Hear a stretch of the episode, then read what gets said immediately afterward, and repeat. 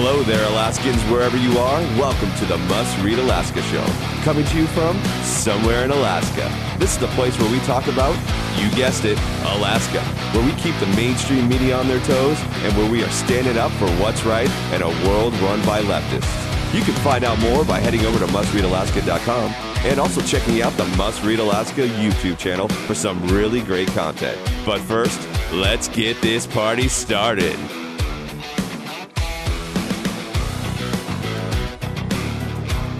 What's good, Alaska? This is Scott Levesque, and you're listening to the Daily Dose of the Must Read Alaska podcast. Hey, I'm sitting here on a Saturday, and I'm with James Kaufman. And before we get in, because this is going to be a great interview, I just want to say thank you guys as we head into the holiday season. Always want to thank our Must Read Alaska listeners, readers, and supporters. Without you guys, we would not be where we are. So thank you.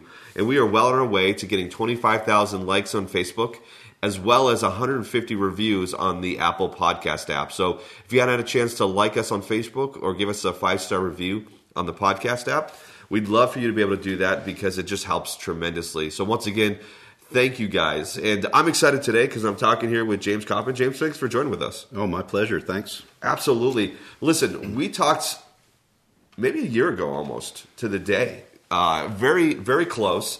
And uh, you had just got in, you were elected and uh, you had a great campaign. We kind of before we started recording, we talked about this with your wife. You two campaigned incredibly in a very blue district, and you guys won. Well, I, would say not a, blue district. Um, it, you know, the South Anchorage, the District 28 that yeah. I was in, um, it it was it's kind of a, a moderate R or okay in aggregate. Yeah, yeah. Um, to the extent that it was blue, it was a, a district in which Trump lost. Right. Um, but but I won. So other uh, kind of nominally Republican districts, uh, Trump won. So sure, a little tight on the margins. But, okay, but we made it. Awesome, yeah. And now you're a year. I mean, we're about a year from now, and so I think it would be great is you to just maybe just overall talk about your year that you've had. Obviously, a year under your belt, um, and and what was that like? How has it been being in the position of the rep in Juneau? All of that. What's that kind of like for you since it's your first time? Well, one thing that you know people say, "What surprised you?" and I guess it's you know there's a point where you realize that the weight uh, of of what you you took on. I mean, you knew it, you imagined it, but there's a point where it actually becomes real. Right. And and so uh, you know, house districts as uh, as they were constructed in 28 when I, I ran the first time you know, you got 17 odd thousand people. You realize that, hey, there's 17,000 people who in the district and, you know, 700 plus in the state that their hopes and dreams are in some way pinned to my decisions. Right.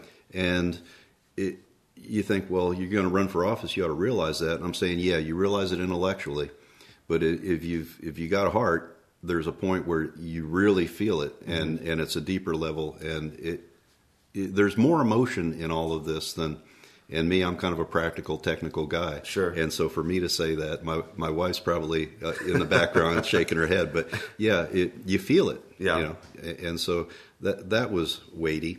And then also you know there's the tension um, and it's the tension of alaska that's projected into the legislature because we were uh, in the end a very divided house. Yeah. And we were that way by who was sent there yeah. And and so uh, everything that was seen with organizing, um, with you know the about a month of grueling efforts to to try and hold a majority, um, or to create one, um, there was a lot of work there that maybe people didn't realize, and and so sometimes you hear those people they're not doing anything. Well, we weren't doing anything legislatively, but boy, was there a lot of work going on uh, to try and, and define a, a, majority that you know that where we would have a Republican majority. It, it didn't hold. Yeah. Um, and in part, though, that's the nature of the beast right now, mm-hmm. how divided we are, where we have a house that could be so split, yeah. where just a few people can make a difference. Yeah, it's pretty amazing. I know a lot of people don't understand the background and what's going on because you don't see it, right? That's not being reported on all the stuff. What you see is sort of the the best headlines available uh, and as we've talked about, it's hard to it's hard to discuss a paragraph when people are reading headlines. Right. It just it's easier sound bites when they're shorter and, and digestible. And uh, one of the things that I saw in your your time there over the last year is that you've been a man of your word.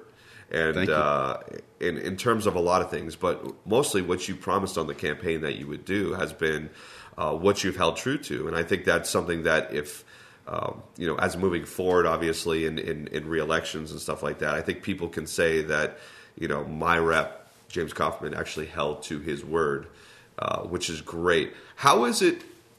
I'm going to take a little bit of a different turn here. Um, you've talked to me a lot. You spent a lot of time in your office. You're a busy guy. Twelve hours, ten hour days. Uh, did you Easy. expect? Did you expect that type of like, not just commitment, but time in your office?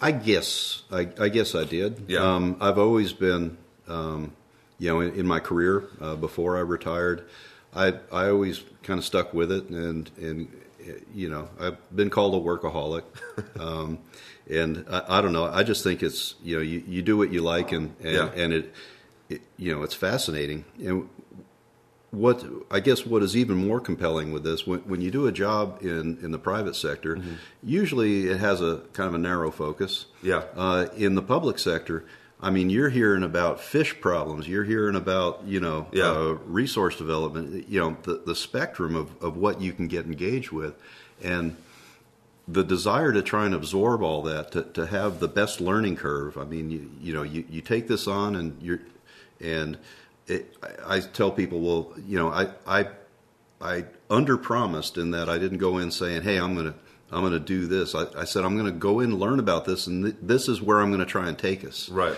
And so I, it's a, a good checklist. And it's one, like you said, that I, I can go down and I can say, here's what I said and here's what I did. Right. And it's very consistent. Um, but what what the core part of that, and I'm on the record on on you know video, whatever, Yeah. saying I need to go down there and find out, understand the problem more before I can give you a better solution. Right. And so that was that ask of myself was that I just need to go down and absorb. So that's one reason why, yeah, I'm I'm often you know one of those lights on in the Capitol when you Drinking know, from a fire hose. and maybe because everybody else already understands the issue and they, they Right. don't need to be there. And Sure. but but it's a learning curve. Your first year of you're really digging in. Well, I think that was also refreshing. The fact that you're like, hey, listen, I don't have all the answers to all the problems, uh, but I do need to understand them so I can have the best answer to the problems. And and, and to that, and you you really do get access to information down Yeah. there. I mean, um, you know, some people like to discount uh, our our legal uh, advice down there, Yeah. and our financial advice that we get down there is that, that it's biased. And okay, I, I get it, but actually, you know. If you get numbers on a spreadsheet and, and you're looking at them, Yeah. they're numbers that you may not have had as a citizen uh, in a density Sure. and complexity, and you're you're if you stare at all of it and you absorb it, you can figure out at least what you think about the facts as you have them. And I think that's uh, another key thing. We talked about this with the Alaska Policy Forum is that a lot of times people don't realize that you have information to make uh, the best pop- possible decision. But not only just that, is that sometimes the public doesn't get all the information, not for some secretive stuff, but it's just like you're getting real time information. Yeah, unless the public you know wants to make a twelve hour job of it, and it, it, and a lot of this information is hard to surface. Yeah. Yeah, I would say that. And and to that hmm. point, let's transition to some of the policy stuff that you've you ran on and actually are implementing now. In the two areas I know because I spent time with you on your campaign and we did a video and some some other things was you were looking at how do we how do we get away from just reckless spending and actually manage that spending. And I use the word reckless, you didn't, but really kind of sure up our spending. And then the other time, the other thing is is really kind of process management. Like, how do we improve processes? How do we improve that? And so I think a lot of people are interested in that because it affects their life. You know, how much money we're spending and where that money's coming from is a big deal. And then, secondarily, are we being um, economical? Are we being lean? Are we being efficient with how we're our processes? And, and that includes money. So, can you talk a little bit about your time in Juneau and how you've really taken those two policies? Uh, and particularly, I know that you have something that has been really great when it comes to the process management and, and, and, and all that. So, why don't you share a little bit about that with us? Sure. Um, it as a Republican, I, I, ran a little bit of a different campaign than some. Um, I did not focus on a specific PFD or, or promising a, a, larger PFD. What, what I was explaining to people was my perspective that the PFD is a result of how well we're managing. Yeah. You know, and where we're putting our money. And if we were to get better control, if we were to you know try and drive down our costs while also pushing performance of, of agencies that are in the government, that we could, like a company that is is is reforming its processes and trying to do improvements, we could find out that basically we're we're profiting more. Well, uh, in in government, what that means is you're just not burning as much cash and you're still delivering the same product or maybe even a better product. So when I went down there, it was with the promise I would look for that, right. and, and that so that's what the focus has been. So the big one, the big first promise was that I was for a, a more effective spending cap. Right. We have one right now, and the dang thing would allow you to spend about double what we're currently spending. So that's not a cap on anything. Right. Um, then you also have people that look at uh, the five percent POMV of, on our permanent fund that that caps what you can take. So that that's an effective spending. So cap. when you say POMV, percentage of market value, there you go. Okay. And, and, that's probably something that deserves its its own whole you know conversation. It, it gets complicated, but basically it's a system of of averaging uh, over a trailing five years yep. of of the permanent fund value, and then taking a five percent draw from that as a way to kind of level and modulate our our draw from the permanent fund to and that's through a particular formula. Yes, that everybody talks about the PFD yeah. formula. Yeah, the, yeah, yeah. It it doesn't address how the money is split. Sure, it addresses what's taken out of it. So, but what some people do, uh, they see that and they say, "Well, we have a cap because that's all that's all we can pull out." And the problem is they're neglecting the rest of the economy. Right. Um, so new taxes or um, you know. Uh, so do, do, we go tax the oil industry more? Well, that's not covered under that, right? Right. So, yeah. or do we create uh, sales tax, income tax, all that? So, my my focus was first we need a good cap, and so what we designed, and when I say we, it's because there's staff involved and there's mm-hmm. experts and people that you're working with, and so you know, it, if I say I, it's just a mistake. Sure, um, it's we. Um, so what we came up with was a cap that was based upon a percentage of our private sector economic performance. Okay. It says uh, to the government, you can spend, and this is a constitutional amendment, you can spend up to X percentage of what the private sector is doing. Now, the reason for that is to keep the government linked to private sector performance. Mm-hmm one of my big concerns is that as the permanent fund grows and it becomes, you know, if you think of it as a trust fund that's funding government, well, if there's no reason for the government to care about the health of the private sector because it's already funded by the permanent fund, right? And what's to cause it to care about the kind of uh, development that really um, creates prosperity, and right. and so that's you know resource development projects, all of that. Now it will still want you know the the service sector, um, you know, to to just make life easier. Right. But how are we really going to grow and develop as a state? So with with that spending cap, we're trying to control multiple things. One, um, the growth of government spending to to just not cut it drastically as much as just create a leveling process so that mm-hmm. we don't overspend in times of peak revenues. Right. that's a that's the boom bust story of Alaska. So what the cap does, it'll it'll sweep forward billions uh, by preventing them from being spent, rolls them in, into the future. And if we had had it in place before, we would not have overspent on capital projects that were not maybe well sorted out, and we wasted money, and right. and or we create a boom in doing capital projects, which then later we can't afford to maintain, right? Because I, I, call it the lottery syndrome. So you win the lottery, you go build a big house, and then you find out well how much it costs to run and maintain that house, right. lighting, water, the works, yeah. maintenance, and and so you have to pull in periods of peak revenue, you have to pull down your spending more effectively than what we've been doing, which rolls those billions. We're talking billions. Rolls. It's Carl Sagan money, billions and billions. it rolls it forward, and and so my point being, a a cap doesn't have to cut brutally if it if it just uh, controls and because we, we make money, we just don't always do well with it. You know, especially when we have a bunch of it. Sure. So, um, so that spending cap is key, and it, it's an initiative. I'm going to keep going with it. I, we introduced it in multiple special sessions as, for me, the foundational thing. A good cap needs to be in place um, at a time when we're talking about massive fiscal reform. Yeah. Um, all the all the issues you know that were were surfaced during these special sessions about are we going to have new taxes?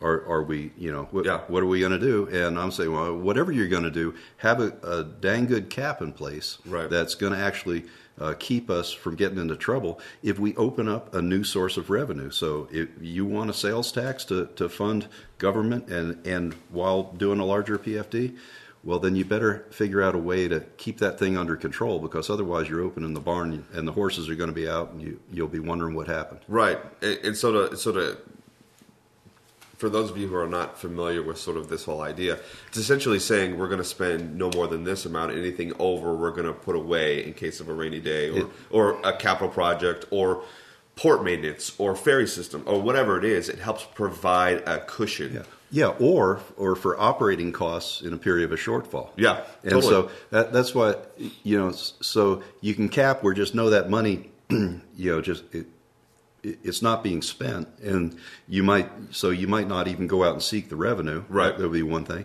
Or if if you're able to sweep it forward and replenish the cbr and, Yeah, yeah. and you know, and and so now you you have a leveling mechanism, Right. and the end result of that as being better managed, just like a business. Yeah. Um, so if you're better managed, you're more predictable.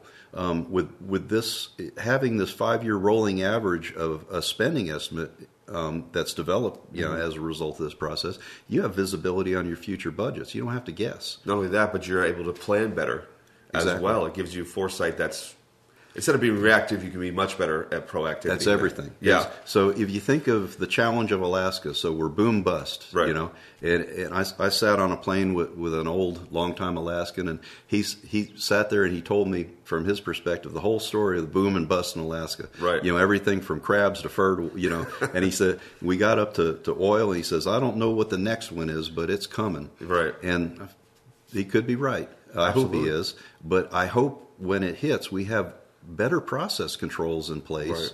You know, if, if you think of government as a process, just like a, a, a manufacturing or a, a, chemical production process, if you have control limits that keep the thing from blowing up on you Right. or, or going haywire, you in you'll just manage better.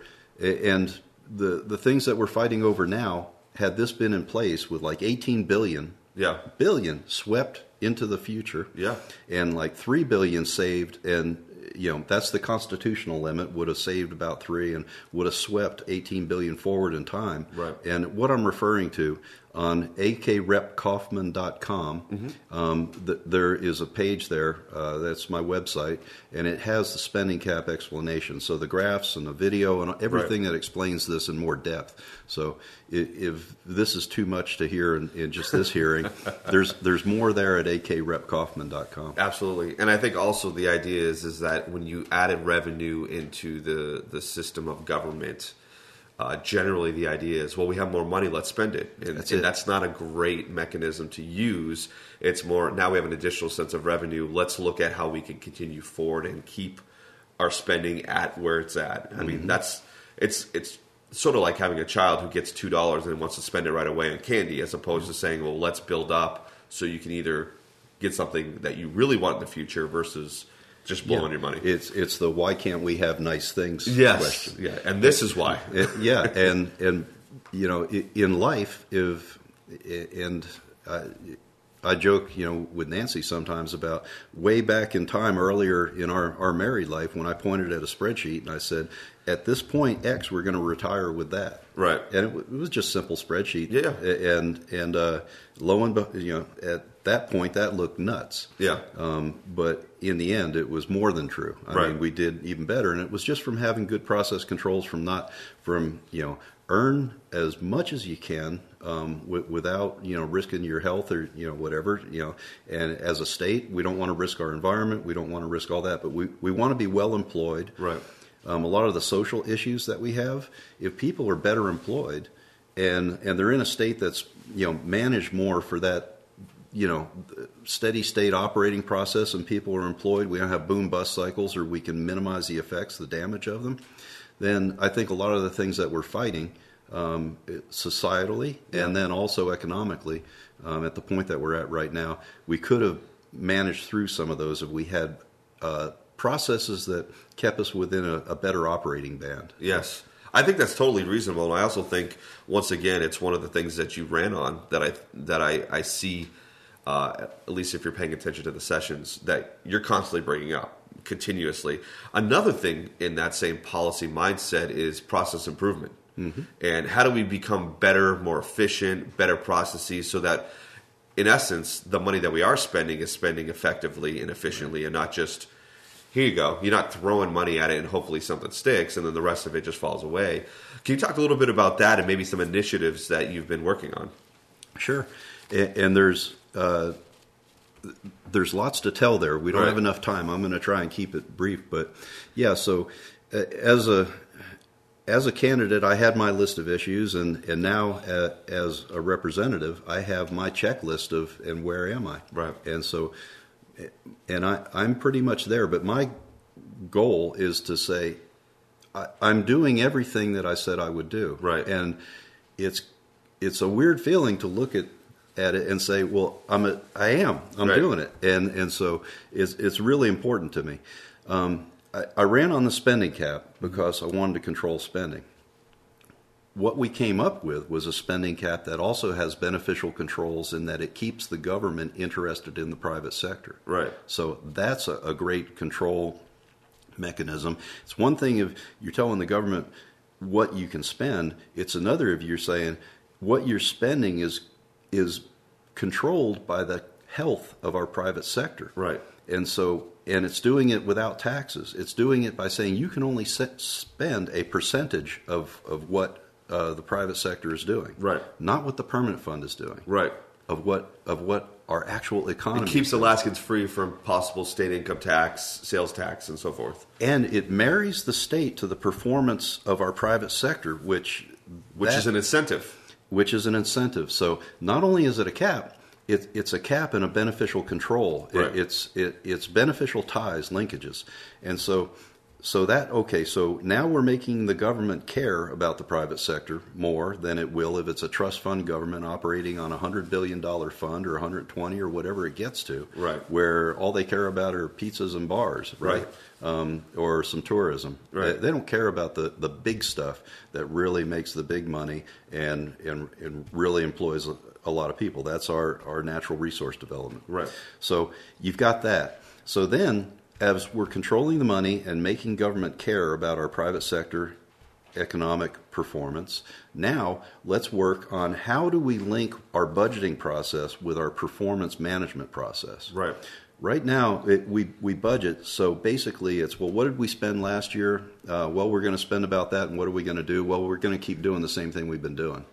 That's pretty much what the budget subcommittee. And then people quibble about, well, you know, we want a few less positions here. Or, oh no, we want more positions. So it's left and right is having a tug of war around a a piece of government and how many little widgets are, are in it or aren't, and then you know, so it, it's not really productive.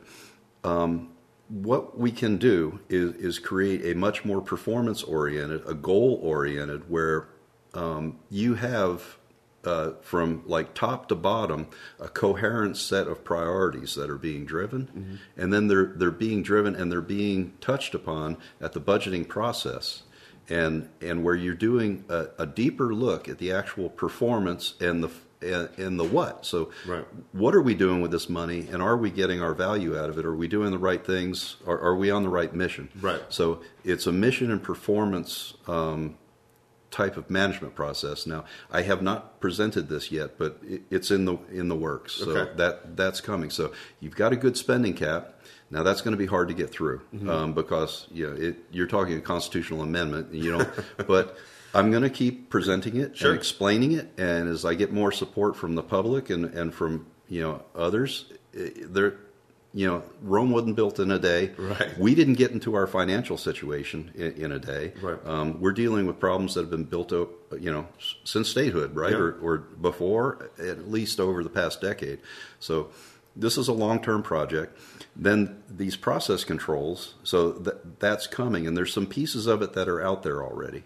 Um, one of the little bills uh, that we did uh, was just a, a bill for document reduction. It it it tells the executive branch to take a look at all of the documents that you're producing, you know, reports and all these publications and everything. Yeah. Take a look at them and see a what do you not need to produce anymore? It, what's not value added information, and what especially do you not need to print anymore? It could be delivered electronically. Right. Simple little improvement.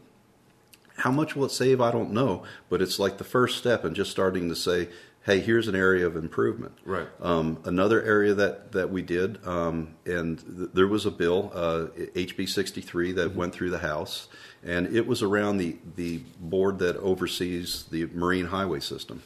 And there, there were efforts to try and make a, a better board um, that would would be able to guide, you know, the marine highway system better.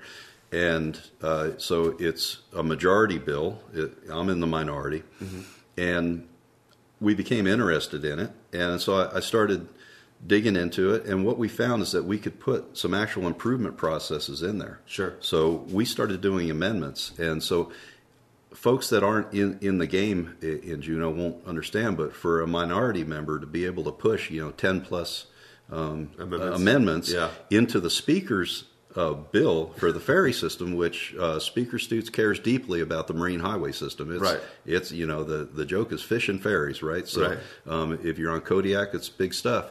Um, and I think at first there was the like, oh, is it a poison pill? Am I trying to ruin the thing or whatever? Right. I don't know if that was the thought, but we had we got a lot of interest where people started coming. But in the end, we got all of those amendments through to create a board that actually was competency based, not like a political uh, Right. type. You know, we all have seen that Not bureaucracy. it has a requirement that if it has if it lacks a competency that it report that out Right. uh, it gives them ability the ability to to issue like a corrective action to, to say hey you've got to um, if you see a, a problem that hey fix this It- it's Mm-hmm. Right. a, it's a thing so it created more like what you would see in a corporate world where if you had a management um, responsibility where you actually uh, had to have the competencies Yeah. and if you had a gap you had to recognize that gap and then you could actually say hey this really needs to be fixed and issue a, a report on that so um, that ended up getting uh, baked into the house bill um, then we helped it get through the senate it's signed into law so Nice. it, i mean it's not my bill um, and the marine highway system sure wasn't one of my big issues. You know, in Right. South Anchorage, it's not a, a core issue, but that kind of improvement process of pushing that in. So it took a lot of work, but it, for a first year in the legislature, um, to be able to actually change statute Yeah. in a way that's consistent with what I promised, Mm-hmm. and it was that's felt pretty dang good. Well, not only that, it's a it's it's a majority bill. Uh, it brings in some accountability, which is always good in government. Mm-hmm. Uh, transparency is another great one. So I thought that was a huge win. You told me about that. I thought, man, that's a that's a huge win and a coup again to what you ran on and what you're trying to do. Obviously, the ferry system is a big topic right now Well, now and the timing of it. So now this big influx of federal money coming in. from in, the infrastructure bill for sure. and thankfully, um, that little bill, Yeah. it, it, it one of the big problems we're going to have with all this infrastructure money is the oversight of it. You know, that's and that goes right back to my boom bust thing. When Right. you, uh, you know, win the lottery, get all this money, and how are we going to manage that? Yeah. So, excuse me. So that's a big area that we need to look at.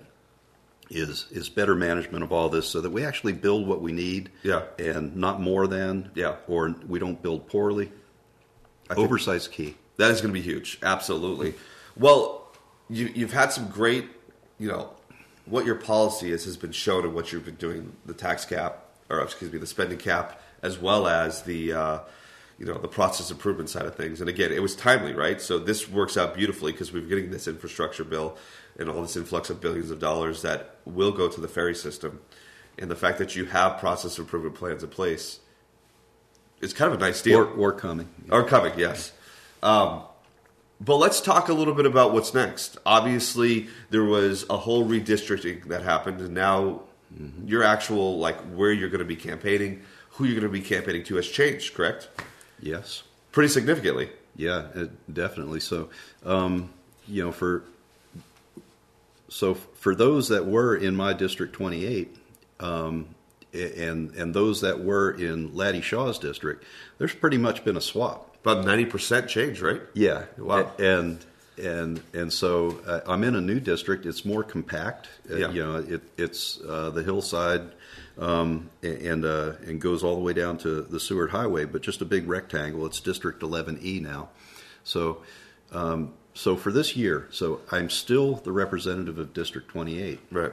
And I've always viewed that as as like primarily like hillside. It doesn't matter as much 28 or you know was it Laddie's district? There's a lot of similar issues. So Right. um, and there's overlap in the community councils and all of that. So I'm already very well plugged in with you know the community councils Right. and and that. Um, so and and the, the needs of the district. So, but I'm I'm going to run again. I filed a letter of intent, and Okay. I- I'm doing fundraising. And uh, the next one of those is on the 30th Okay. at, at Fox Hollow Golf Course. What time is that at? Uh, it's about 5:30 to 7:30. Okay. 7:30. So December thirtieth at Fox Hollow uh, Golf Course, which is Okay. right along the Seward Highway. Yep. It's the dome. Yeah, Uh, yeah. It's the driving range, and they, they do soccer in there. Yeah. so that's going to be fun. yeah, absolutely. Yeah. That's great. And uh, so uh, we're looking forward to that. And some may say, well, you know, the election is not until you know next November, um, but you can't wait. You you Yeah. have you know every two years, and you have to start to build. And then I'm going to be building awareness in my new district. So as rep, I have to manage. Uh, I have to be a, a good rep for District 28 Right. as candidate, I have to start to let District 11 know that hey, I'm your rep now. Right. And all of us are busy, and if you're not plugged into politics, a lot of folks don't. You know, the districts and all that. It's complicated. And it's also name recognition again with Na- a ninety percent brand new district. Yep. They know Laddie. Uh, some of them do. Now they've got to know you, and it's it's Yeah, there's it's doors. a lot of work. There's doors I haven't been to. Yeah. uh, but but actually going out and meet, meeting people at their doors, Yeah. calling them and talking to them. That's something you know we did a, a great job of outreach in the last campaign. You did. You and Nancy were phenomenal in that. And we hit lots of doors and, and, and burned up lots of phone lines and had good conversations. So we're going to do that again. Um, and I have some advantage now I- I'm in, but now, ethically, I can't use my office to campaign in any Right. way. So I have to be, uh, I, I have to do what I, I'm going to do, which is I have to represent my current district. Right. And I have to uh, build awareness in, in my new district that this is coming. And we have uh, ranked choice voting. Yes. That that is going to be interesting. So I think uh, candidates and you know all, citizens, all of us, uh, we have to learn that ranked choice game. Yeah. We have to learn our new districts. Um, and we have we're going to really have to get engaged and not be put off by all of that um, because that will be a real opportunity um, for for my opposition. Yeah. Um, and uh, I just like uh, just like the last campaign, I have a, a very ideological, uh, you know, far left Yeah. uh, person running as an independent. Right. And The independent route again. Love it. yeah, and so in in my my last race, I was running against Assembly member Suzanne LaFrance, um, who was marketed to the public as a fiscal conservative, and you know, and the only logical choice um, for responsible governance.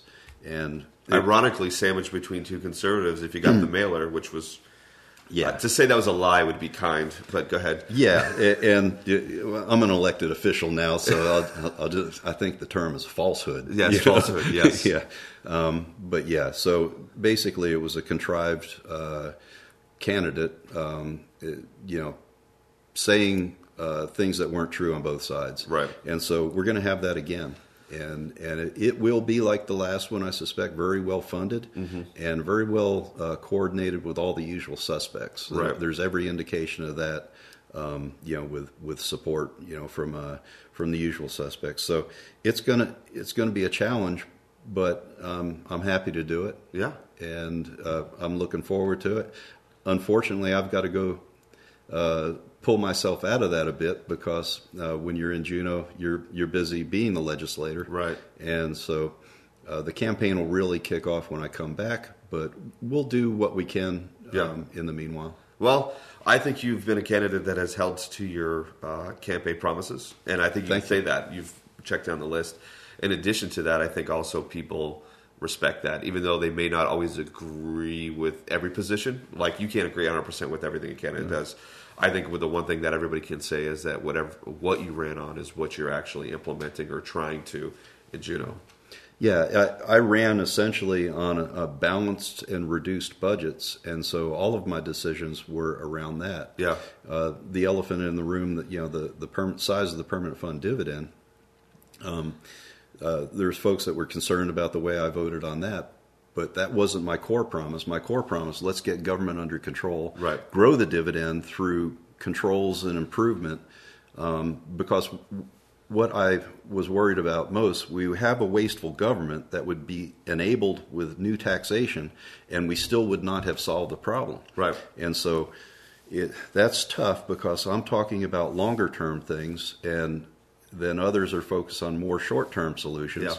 And in politics, arguing for a longer term solution is one of the hardest things in the world. The, Yeah. the process is not aligned with that. It's aligned to you know the, the next vote, the next uh, Absolutely. you know, 100%. So it, it's it's a little bit of, uh, of of a different way of proceeding, but it has the same goal. If we control what we're spending, and if we control better the performance of what we're getting out of that spending, then the prosperity that people are looking for in two areas: in the potential for a larger dividend and the the the growth of, of our private sector Yeah. in ways that has been ignored. Um, we've we've had a lost decade uh, where we, we could have, you know, we, we look at what Biden's doing now, or uh, we could have prepared for this Right. by being more uh, willing to enable development up on the slope when it when it was in our court in terms of tax policy or Yeah. or other things. So I think we we can manage better, and out of managing better, we can get a lot more of what people are looking for. Well, the ancillary benefits to that, like you said, are you stave off, you know, the the idea of a state income tax or the idea of sales tax because what you're talking about, people focusing on the PFD. The longer term is you keep those types of tax revenues away from discussions because you have a healthy uh, spending cap, which provides, like you were talking about, 18 billion rollover, uh, 3 billion back into our CRO. All of that is just massive. But you're right. It goes back to paragraphs versus headlines, right? Uh, everybody's looking for the next Yeah, or- campaign slogan that they're doing, which effectively only answers short term questions as opposed to long term viability. Yeah, and you know, short term needs are real. You know, the, Yeah. the, the the thing that you know it everybody eats in the short term. Right. You know, uh, Yeah. It, uh, so I'm sensitive to all of it. The question is just how how do we manage there, and Right. and and how do we get to that point? And the other thing that happens is if we make short term decisions that lock us into a certain mode. Um, and my attitude was always if you're going to talk about new taxes, let's have some serious cost and performance reforms in place. And so that was really the nut of it for me is that we don't have that right now. Right. And so let's get a good cap in place. Let's get some performance management stuff in place, and, and let's let's start to. Uh, we were talking earlier about the idea of a cut versus a reform Right. reform and improve. Um, that's how business does it. Businesses that just cut, a lot of times they're in crisis mode. Right. And so if you don't have, if you can, if you can be in improvement mode rather than crisis mode, um, that's a better way to get to something sustainable because you don't have to make decisions that set you up for a long-term failure. Right. So it's again, it's not a bumper sticker, Right. but but I, I I put the effort into having these conversations with people, and so generally people are surprised if they, if they call me. I try to call them back. I can't Right. hit 100. percent If they send me an email, I try to respond as best I can. Um, so I've had a lot of conversations with people about what we're doing, what we're trying to do, and the direction that we're steering in. Awesome. Well, I appreciate your time. I think we've had great conversation. We're approaching 40 minutes, which is Wow. awesome. it flies by.